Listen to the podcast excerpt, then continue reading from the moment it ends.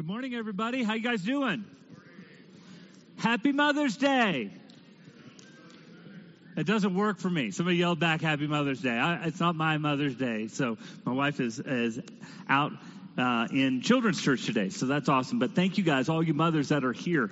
We are so glad that you are here. And uh, as Chris had mentioned before, we have hopefully have some more of those booklets um, in the back right there where Chris is holding them up. If you came in late, we want to honor you mothers. Please grab one of those uh, God's promises for godly women. We would love for you to have that. That is a gift from us to you uh, to celebrate you this day. Um, I am Pastor Jeremy, and I am here from Heights Christian Church. And one of the things we do here that's different is we go through the Bible in five years period of time, and we're on our first year going through it. If you want to follow along with us, there's a number of ways you can do that. What we do as a congregation is we read the Bible together six days a week, and you can get a reading schedule up at the information desk, or you can go to YouTube to our our channel there where we have devotionals on that same reading uh, that we're doing as a congregation together. It's YouTube backslash Heights Christian Church, youtube.com backslash Heights Christian Church. And you can click bell for notifications and we'll get one dropped every single day, Monday through Saturday. And then what happens on Sunday is we come together as a congregation and our sermon is based in whole or in part from what we've read this past week. And we're in the book of Exodus right now. And we have just seen Moses uh, and lead the Israelites out of slavery and God redeem the people of Israel and take them and deliver them from slavery. We've had the Red Sea close up and we talked about that this past week. How many of you got to read from Exodus 15 to 19? Raise your hand. Sweet. All right. So we got to see the beginning of their journey. And their journey begins kind of harshly. We, we see them coming up across bitter waters. This is waters that would make people sick, and God delivers them from those bitter waters. We see the people wondering how they're going to get food, and God provides for them quail and manna, and would provide manna for 40 years as they're in the desert regions wandering around. And then we see that this whole company comes to the mountain of God. And a couple of things happen. One is uh, Moses' father in law, Jethro, gives advice. And we're going to jump into that a little bit more on our sermon. And, and the second is we see the preparation of the people of God be, uh, seeing God in his majesty.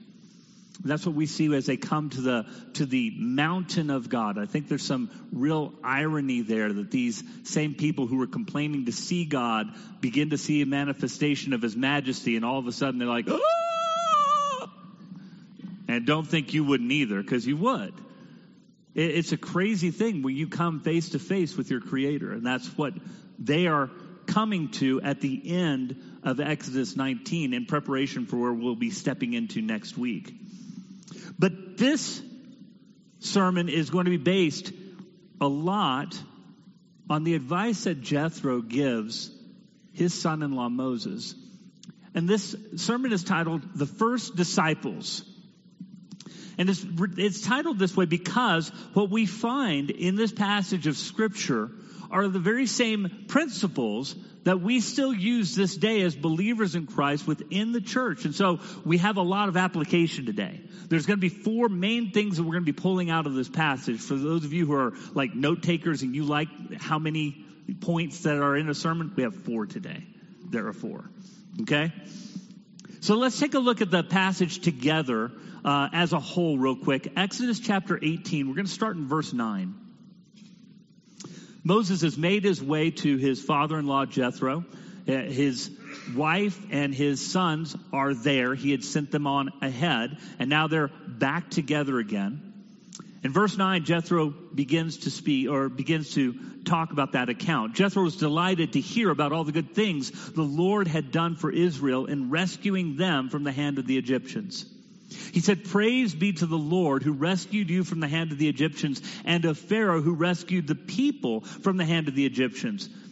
Uh, now I know that the Lord is greater than all other gods, for he did this to those who had treated Israel arrogantly. Then Jethro, Moses' father in law, brought a burnt offering and other sacrifices to God, and Aaron came with all the elders of Israel to eat bread with Moses' father in law in the presence of God. The next day, Moses took his seat to serve as judge for the people. And they stood around him from morning till evening. And when his father in law saw all that Moses was doing for the people, he said, What, what it is that you are doing for the people? What is this that you are doing for the people? Why do you sit alone as judge while all these people stand around you from morning till evening? And Moses answered him, Because the people will come seek me to seek God's will. And whenever they have a dispute, it's brought to me, and I decide between the parties and inform them of God's decrees and laws. Moses' father in law replied, What you're doing is not good. You and these people who come to you will only wear yourselves out. The work is too heavy for you. You cannot handle it alone. Listen now. Listen to me, and I will give you some advice, and may God be with you. You must be the people's representative before God and bring their disputes to Him. Teach them the decrees and laws and show them the way to live and the duties they are to perform. But select capable men from all the people, men who will fear God, trustworthy men who hate dishonest gain, and appoint them as officials over thousands, hundreds, fifties, and tens. Have them serve as judges for the people at all times, but have them bring the, every difficult case to you. The simple cases they can decide themselves. That will make your load lighter because it will share it with you. If you do this and God so commands, you will be able to stand the strain and all the people will go home satisfied. Moses listened to his father in law and did everything he said. He chose capable men of all, from all of Israel and made them leaders of people, officials over thousands, hundreds, fifties, and tens. They served as judges for the people at all times. The difficult cases they brought to Moses, but the simple ones they decided themselves. Then Moses sent his father in law on his way, and Jethro returned to his own country. Well, Moses is leading the group of Israelites out from Egypt. And as we've talked, this is a number of people, somewhere between one and a half and two and a half million people. That's a lot of people. And when they come to the mountain of God, they're, they're sitting there waiting for the next step with God. At the beginning of the day, Moses comes out and everybody is saying, okay, I have a complaint. Can you imagine? One and a half to two and a half million people and nobody complaining. Nobody has a problem. We know that that's not true.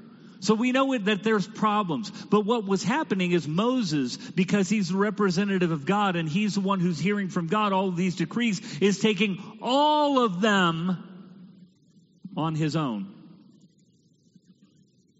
And Jethro, a very wise man, praising God for what God has done in delivering the people of Israel out of Egypt, sees what's happening and recognizes there's a problem here. Moses, you are going to absolutely wear yourself out. If you don't learn to delegate this responsibility to other people, you're never going to make it. You're going to be wore out. Your people are going to be wore out. You know why? Because if you're number 50,000 waiting in a line and only one person is serving you, you're going to get tired of waiting. Everybody's going to get wore out. It's not just that Moses will be wore out, so are the people waiting. I'm waiting, I'm standing in line, and there's only one person doing anything. This is why we look at the church because there's a lot of things that happen. We see the same application happening in the church, right? So the first point is this Jethro gives him, Moses, the decree to focus on teaching on others, to teach others. He's supposed to teach the decrees of the Lord to the people. And he specifically says, I want you to teach them to people who then can take over. This is, this is, this is the disciple making process. This is why this is called the first disciples. This is exactly what they're called to do. So the focus is Moses, you need to focus on the teaching, the statutes, the thing that God is revealing to you, you need to reveal to others so that it's not just you knowing how to dispute these cases that are being brought before you. We see the same thing bear itself out in the New Testament as well. At the, at the uh, beginning of the early church, we start with 120 in the upper room until the Holy Spirit comes. When the Holy Spirit comes, we see 3,000 are saved. And a little bit later, we see up to 5,000 being saved. So we have now this huge megachurch that has just come on the scene just like that. And so what happens? Well, it's very easy, even in a smaller group like that. It's not 1.5 to 2.5 million, but still, you put 5,000 people in a room, are we all going to get along? It's going to be hard, right? I mean, outside of our unity in Christ, we're going to have disputes. We're going to have other things that come up with one another. We're going to have needs that need to be met. And so what happens in Acts chapter 6, verses 1 through 4, it says this. In those days when the number of disciples was increasing, the Grecian Jews among them complained against the Hebraic Jews because their widows were being overlooked in the daily distribution of food. So the twelve gathered all the disciples together and said, It would not be right for us to neglect the ministry of the word of God in order to wait tables.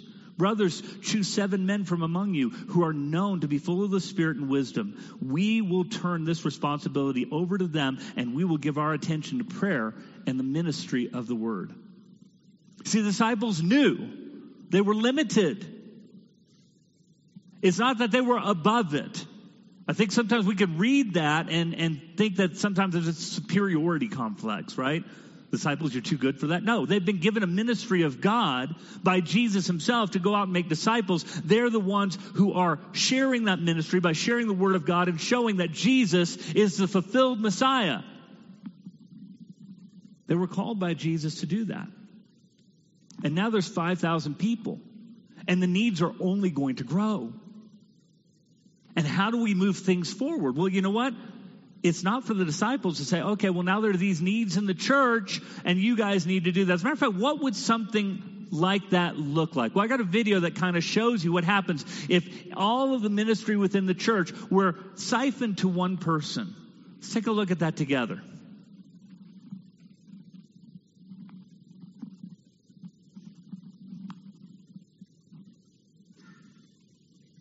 mean, you, you mean you go to church, right? Mm-hmm. I mean, I do. Yeah. So, what, what are your thoughts on on God and church and heaven and stuff? All great questions. Just um, it's it needs to be answered. Pretty deep question for out on the lawn this morning. I do have a lot of thoughts on that particular issue. Sam, you rang? Pastor Mike, what took you so long? He was just asking me kind of what I believe. Gotcha. I'll take it from here. Thanks. See you guys. Okay. Well, first of all, Sam believes the Bible's the inspired, infallible Word of God. Jesus Christ, that He died on the cross as a, a propitiation.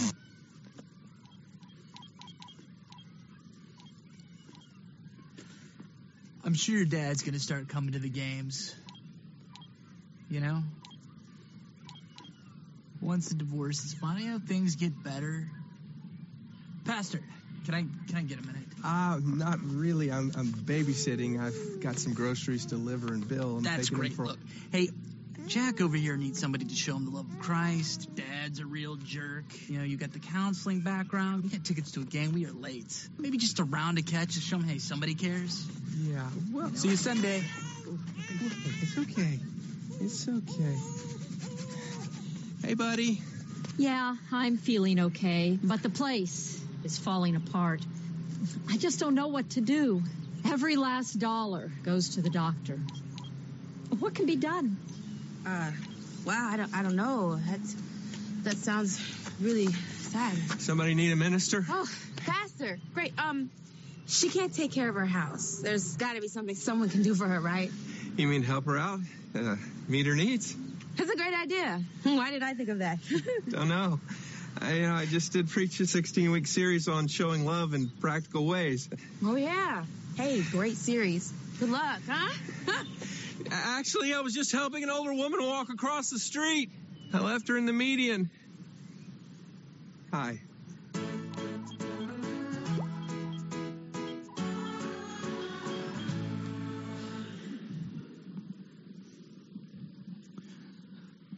Know, as funny as that is, and it, and it is funny. I love that. I love that little clip right there. It does demonstrate why the body is needed. We are members of the body of Christ. We all have different functions within the body of Christ. And some of our functions are preaching and teaching, and others of our functions are serving and having servants' roles within that. I had a uh, professor when I was going to college. I had a professor who was uh, in ministry, and he went to a church, sat down with the people who were looking to hire him. He did not go to this church, by the way. He was looking to be hired by a church, and this was not that church, just so you know. They had a long list of things. They said, Here's what we want you to do. And they had these pages of bullet points of all the expectations of him in this pastoral role. And so we asked very simply, so I'm just going to take this line item by line on him. How long do you want me to spend on each one of these items per week? Seems like a reasonable request, right? So he would go down and they would give a certain amount of time that he needs to spend at, at doing that. After that time was over, he added up the whole thing on his sheet. It was 192 hours. There's only 168 hours in a week. He used the opportunity to tell them that they needed a more realistic understanding of what a pastor ought to be doing, what the priorities of the pastor ought to be. And I mention that to you because guess what? As leaders within the church, the pastor's job is to equip people for the works of service. Teaching and preaching is where I'm going to spend most of my time. And stuff outside of that, not that it's not important, it's super, it really is. But I can't do everything. This is why we need the body. I'm so thankful for the body of Christ. Hearing about the women's ministry today and talking about how uh, the body has come together to reach out to the daycare families. I love the fact that we have so many who serve within our church that we are not a dysfunctional body. But it can change very quickly, right? When those expectations grow and that time is whittled away. So leadership needs to focus on teaching and training other people because it's not just them doing it. And if they don't do it, we have nobody equipped to do those jobs except for the pastor or the elders. Number two, the second thing about all of this is discerning who's ready to lead and what kind of serving and how much can they do. That seems like a lot, right? Who's ready to lead? What kind of serving? How much should they be serving? Well, we see that, that when we look back at how Moses broke apart all the different people who were there. Exodus chapter 18, verses 21, when he's told by Jethro, but select capable men from the people, men who fear God, trustworthy men who hate dishonest gain, and appoint them as officials over thousands, hundreds, fifties, and tens. And skipping down to verses 24 and 25, this is what Moses did. So Moses listened to his father in law and did everything he said. He chose capable men from all of Israel and made them leaders of the people, officials over thousands, hundreds, fifties, and tens. Not everybody was given the same amount of responsibility. Some were given more than others. There are some that only had tens of people that they were over, while others had 50 and hundreds and thousands. This was to help manage this great number of people that was being led out of Egypt and toward the promised land. He couldn't do it by himself, and yet not everybody got the same responsibility. As a matter of fact, in the church, we have two major offices, if you will. We have the office of elders, we have the office of deacons. And, and in both cases, when we read in the scripture, there are qualifications for each of these. We're going to take a look at those together real quick. First Timothy chapter 3 verses 1 through 7. Here's a trustworthy saying. If anyone sets his heart on being an overseer, he desires a noble task. Now, the overseer or elder must be above reproach, the husband of but one wife, temperate, self controlled, respectable, hospitable, able to teach, not given to drunkenness, not violent, but gentle, not quarrelsome, not a lover of money. He must manage his own family well and see that his children obey him with proper respect. If anyone does not know how to manage his own family, how can he take care of God's church? He must not be a recent convert, or he may become conceited and fall under the same judgment as the devil. He must also have a good reputation with outsiders so that he will not fall into disgrace and into the devil's trap. So we see a number of things here. Number one, we see that there's a very high qualification for an overseer, for an elder. within the church. That, that they need to know not only the Word of God, but they also need to be able to teach, right? Because that's part of the office of the elder is to teach. It's a public ministry. It's going to be somebody who, who comes in some sort of public form to teach the people so that they will know God's Word. Much like Moses was teaching these others that were going to be over thousands and hundreds and fifties and tens. And what were they going to be doing? Teaching the people the decrees of God.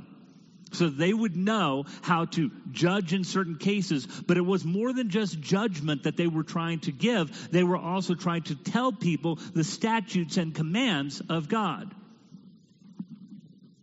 We see the same thing happen with deacons. We have another list of things for deacons. When we look right here, deacons in verse 8, it says, Deacons likewise are to be men worthy of respect, sincere, not indulging in much wine, not pursuing dishonest gain. They must keep hold of the deep truths of faith with a clear conscience. They must first be tested, and then, then if there's nothing against them, let them serve as deacons.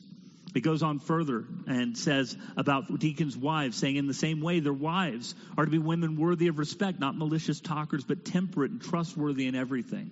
So, so what we see are that there's qualifications for the offices that happen there. As a matter of fact, when we go back to the Acts chapter, we, we see that what we have are the apostles setting aside, if you will, the first deacons. And it's from these first deacons that we get our first martyr in the church. So those offices are not of a, this is greater than this, they're just different. Because all of us are called to make disciples. Not all of us are called to make disciples and teach in a public ministry. Some of us are. Some of us have that gift, and it has to be meted out. And the leadership does that. We're all called to make disciples. Not all are called to do it through a teaching ministry. You know, what, what happens is, and a great danger for any of us who desire these things, desire these greater offices. There's nothing wrong with that. As a matter of fact, he desires, who, who, who wants to desire to be an overseer, desires a noble task, right? This is a good thing. But just because we desire it doesn't mean that we're going to get it in the measure that we think we ought to get it. And what can happen when, when that happens in our lives, within our community, is we can have unrighteous jealousy come up and upend the things that God might do for us. Think of it this way How do you think the people who were only entrusted with 10 felt? Because Moses had to divide everybody up. The ones who are faithful with thousands and hundreds and fifties and tens. It almost seems like a byline, right? It's like I, you got, you got, okay, George over here. We, we, he's awesome. He's got all these skills. We believe that he's going to be great for these 2,000 people. And you, we got 15 for you right over here. Like, really? But George has 2,000.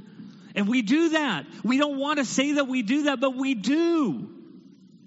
I can honestly say that I remember being here. I felt like Anakin Skywalker. You guys, some of you will recognize this reference. I felt like Anakin Skywalker the first six years I was here because I was on staff and I was on the elder board, but I had no vote.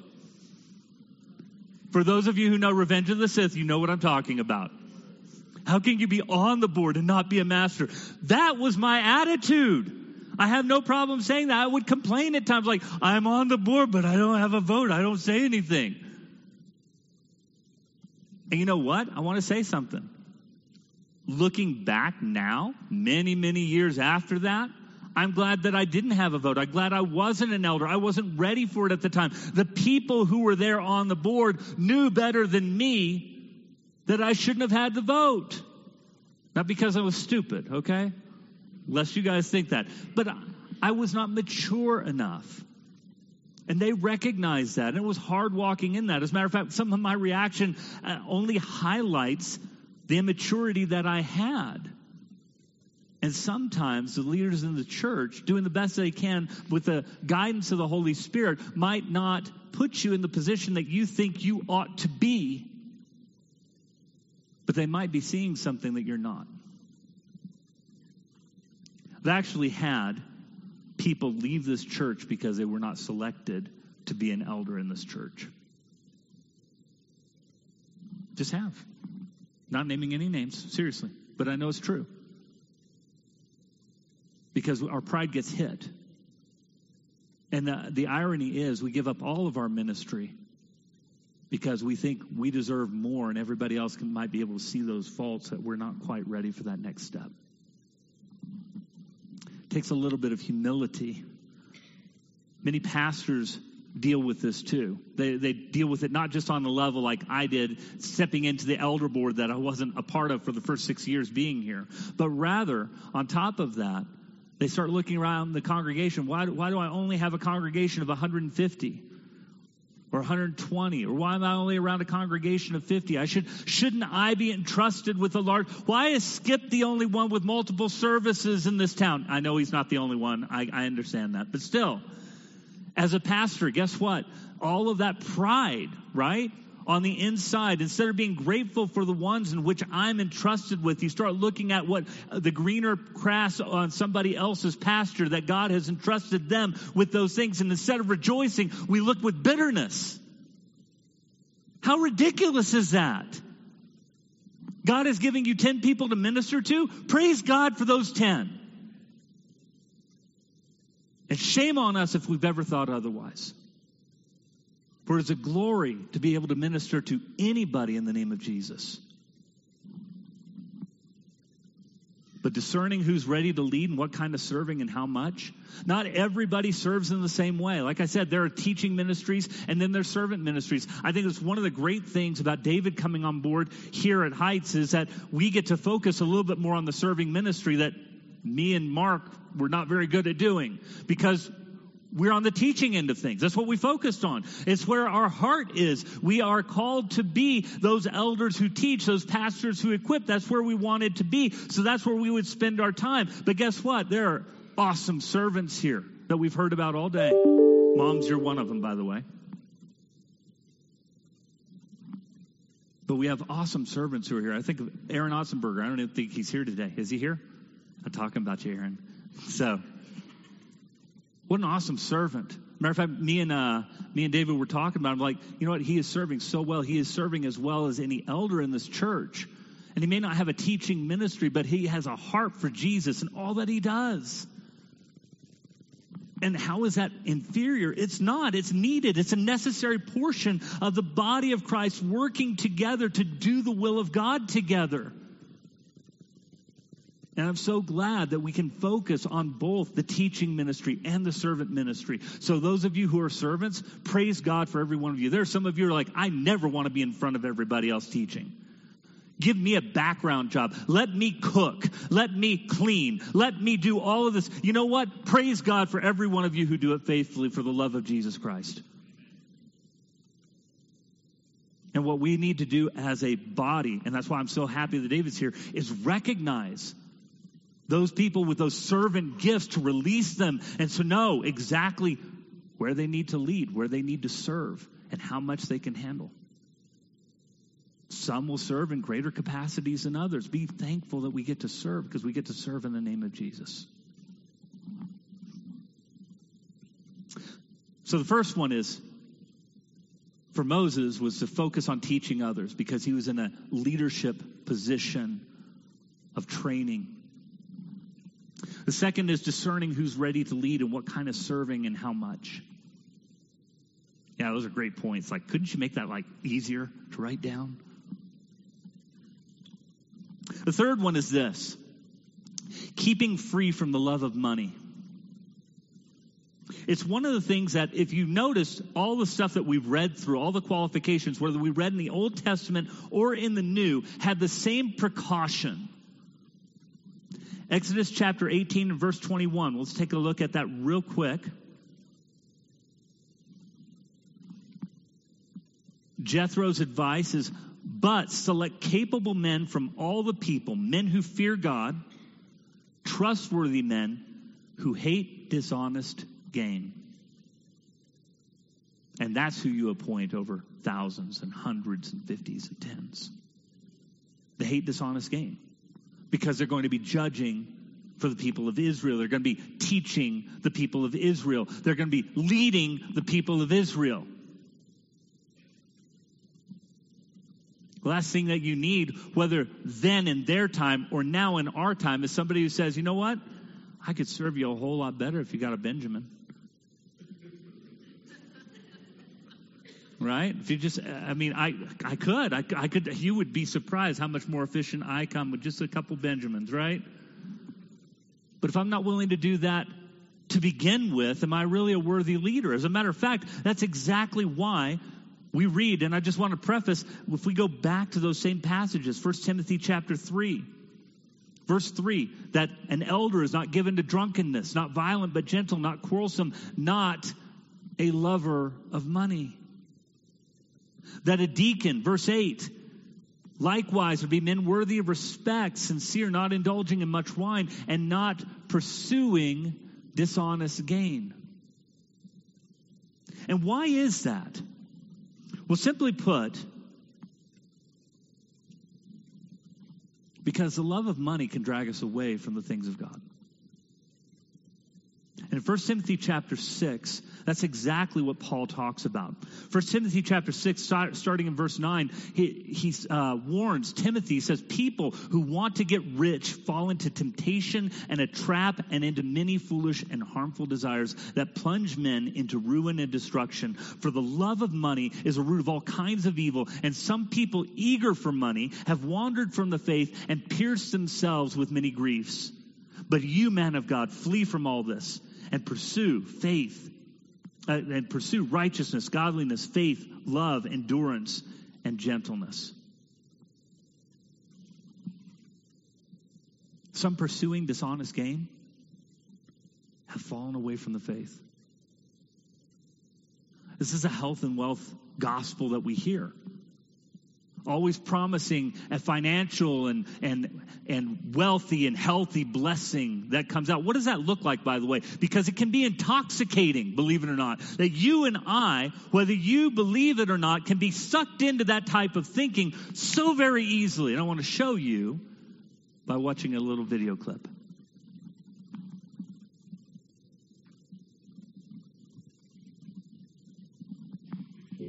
What would make you wake up Go to your daughter's room, open up your laptop, write down impossible things, get in a borrowed 15 passenger van, drive over to a $54 million arena, take this picture, and tell everybody you will one day own it? Crazy faith.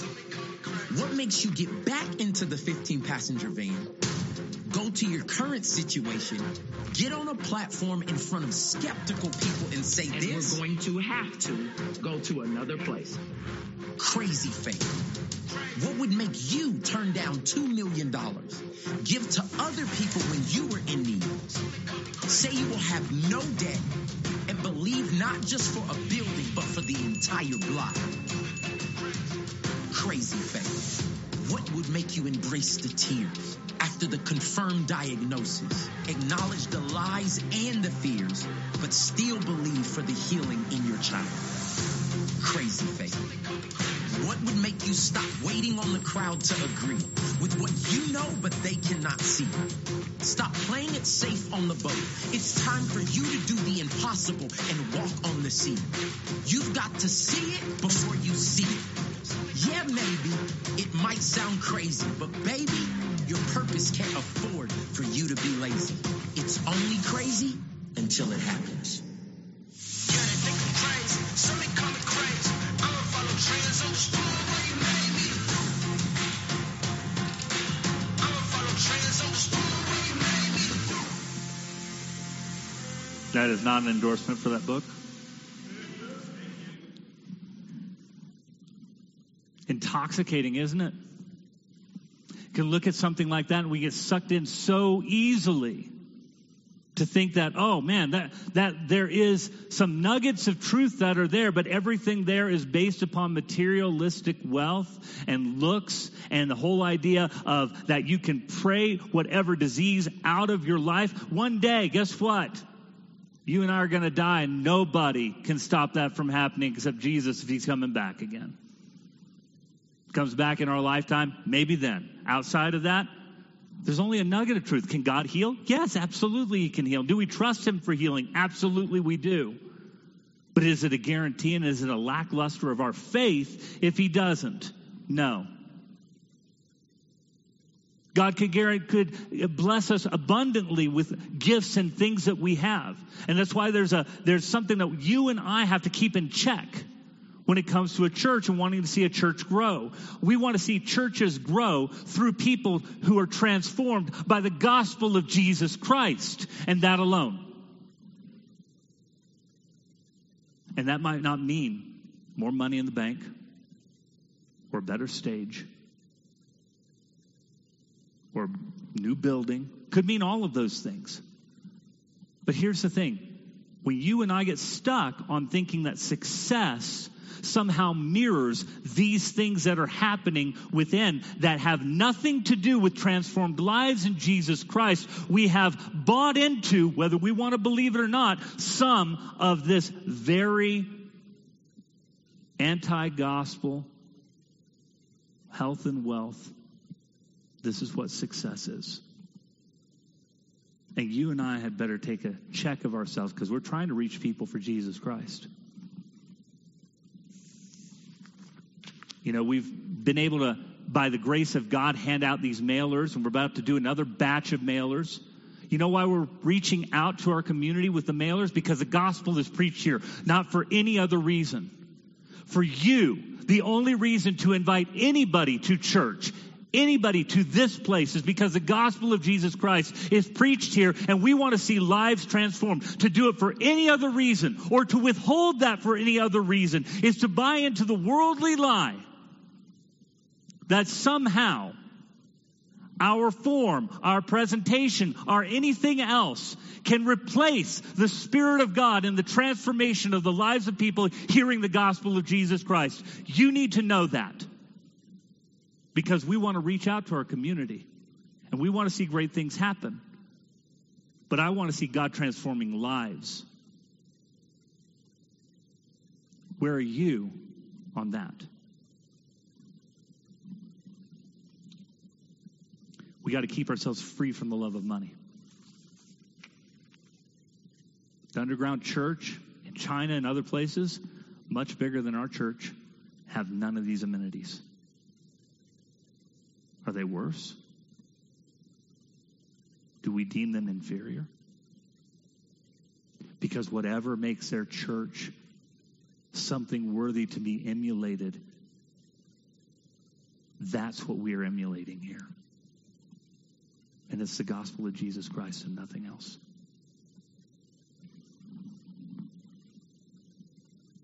Number four.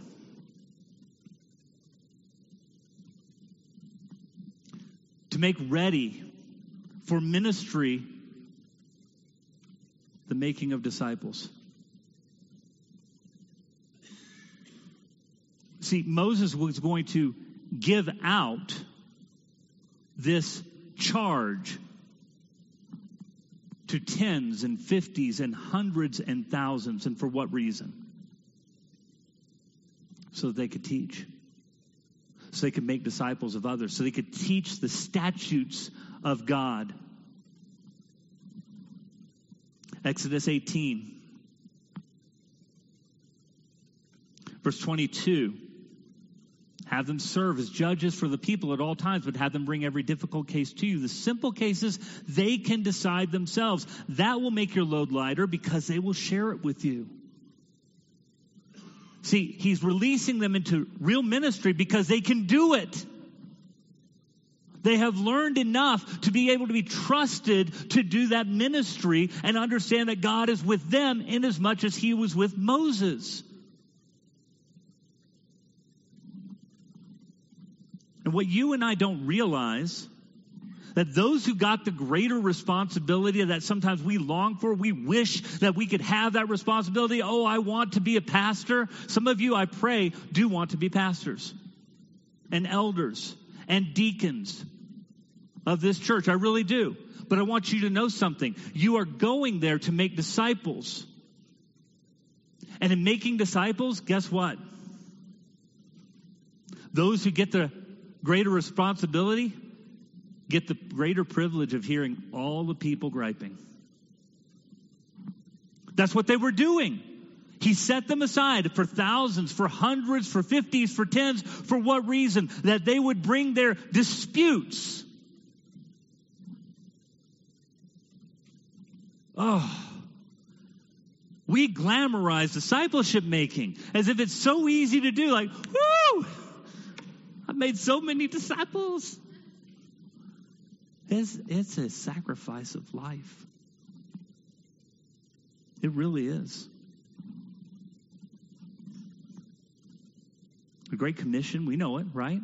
Jesus said, All authority in heaven and earth has been given to me. Therefore, go and make disciples of all nations, teaching them, excuse me, baptizing them in the name of the Father, Son, and Holy Spirit, and teaching them to obey everything I've commanded you. And surely I'm with you always, even to the very end of the age. This making of disciples is not easy. It's a sacrifice of life because as you start pouring your life into other people, you don't know how they're going to respond to the gospel of Jesus Christ. There might be that initial reaction where they seems like they're so excited about Jesus on the one end. And then time goes on. And then living for Jesus is hard. And they stop doing it or the cares of this world and the deceitfulness of wealth make them unfruitful and they decide, I'd rather go off this way with the world. Do you know how heartbreaking that is? Because you've invested your life in them. This is what Jesus is calling us to do in making disciples. So when we're calling people into this place, it's for us to invest our lives into them, knowing that some of the people who come into this place will not become disciples of Jesus Christ. They will give him lip service, walk down the aisle, say, I've accepted Jesus. But as soon as things get hard, boom, they're gone. As soon as something shiny happens over there, they want to go over there instead. And you, in that time that you've spent with them, oh, it's heartbreaking. And I need to tell you that because if you're wanting to be an elder, if you're wanting to be a deacon, if you're wanting to make disciples, as Jesus has commanded us to do, as he releases ministry to you and me, this is what he's calling us to. And even Jesus wasn't perfect in this, although he got 11 out of 12.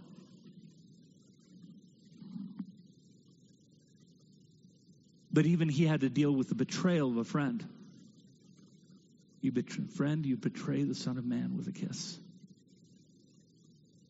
So somebody that Jesus held his heart back to. He discipled him as the other disciples. He knows the heartbreak that is awaiting you and me as we spread the word of God to other places and invest our lives into other people. This is what it means. So before we take this idea that I want all the glitz and the glamour and the glory that comes with being an elder, with being a deacon, with being a pastor, with being in any of these roles, understand it's the greater responsibility to come and to give yourself wholeheartedly and to die again and again and again. And to feel the pain of those who walk away, just like Jesus does.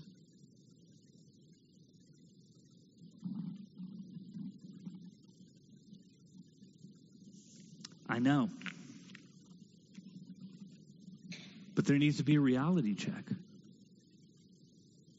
Because I think sometimes we're in it for the worldly glory and not in it for the sacrifice of Christ. The capable men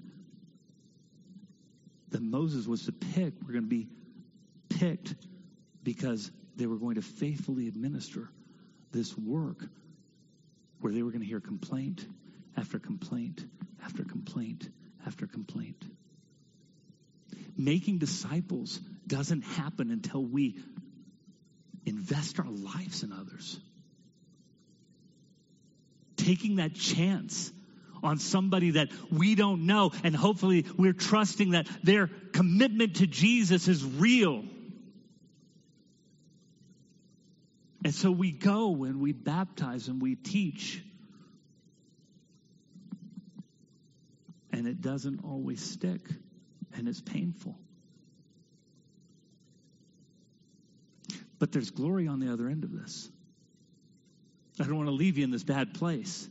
I just want to make it real. I want you guys to understand what it is you're committing to by making disciples, which all of us are called to do. Whether we be elders or deacons or Sunday school teachers or just cleaning up the sanctuary. God has called you to make disciples, to walk that life, to have that ministry released to you. But there are others that aren't like those that are going to fall away. I'm sorry, it's just going to happen. I just got to tell you ahead of time. But there are others that won't. Oh my goodness, can I tell you? Can I tell you what a joy it is to see those whom you've discipled in the Lord grow up and they're strong in Jesus and they're telling others about Jesus and they have taken the ministry that you have built in because you have spent your life in them and they have recognized that investment and they understand what has happened because of what Jesus has done and they've grown in such a way where they can be released into ministry on their own and man it's why John says in 3 John verse 4, you know, I have no greater joy than to know that my children are walking in the truth. Oh, there's nothing better get called from Christian in North Carolina and realize he's starting his own youth group there. Is that not cool? It's so cool. It's worth everything because he's walking with Christ in that place right there. Or talk with Felicia, who moved out to plant a church in the DC area. How cool is that? See, that joy is mine and nobody can take that away. You know why? Because I got to disciple those people. Isn't that cool? Now I could say the same thing with Paul and Haiti, who are up there in Philadelphia. And you're going to go visit them, and I'm jealous. I'm just saying. That's so cool when we see those who are, have taken hold of that discipleship walking faithfully that you can have that joy. But with our own kids, growing up and being faithful in the Lord. Moms, that is not a small ministry. Now, you know me, I believe discipleship begins at home. I believe that you moms who have invested in your kids and you have discipled and you've poured your heart when they're walking with the Lord, there's no greater joy than moms and dads turning around and saying, My son, my daughter, you know what? 25 years old, 26 years old, 30 years old, 55 years old, they're still walking with Jesus. No greater joy. Would trade it for the world but I wouldn't lie to you and say it's easy. Now, as we wrap up today, I want you guys thinking about discipleship because the first disciples were handed out by Moses to share in this ministry, not just of glory, but of suffering, of pouring themselves out for other people, that they might know God. That ministry has been given to you and me. That we might pour ourselves out for others. That they might know Jesus Christ as Lord and Savior. That's the only reason we invite. That's the only reason to bring people into this place. That's the only reason we want to see church growth. That's the only reason because we want to see the kingdom of God grow. And we need to be willing to invest our lives so that we make those disciples. Would you stand with me as we pray together?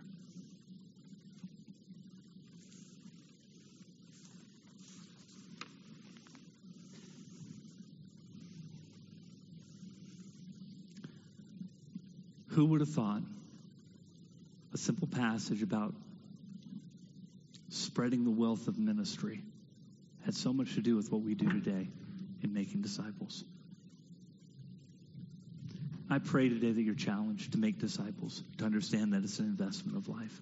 I pray that when we see new people come into this place, that you'll be the first one to start, start saying that I want to invest my life in that person, in that couple, in that single mom, in that college student, and those grandparents. Whoever God brings our way in this place, we have plenty of growing, believing Christians here. I'm so thankful for that. Let's start investing our lives because Jesus wants them in their kingdom, in his kingdom. Let's pray. God, thank you so much for today. Thank you for our time together, Lord. I pray in the name of Jesus that you will help us to see the high calling of discipleship making as an investment of our lives. not for vainglory, not for accolades, not for the titles, not for the good looking church or buildings or anything else that might come with it, Lord. God, seriously, we want to see lives transformed by the gospel of Jesus Christ. Help us be willing to invest our lives in such a way. And so show ourselves to be your disciples. In Jesus' name, amen.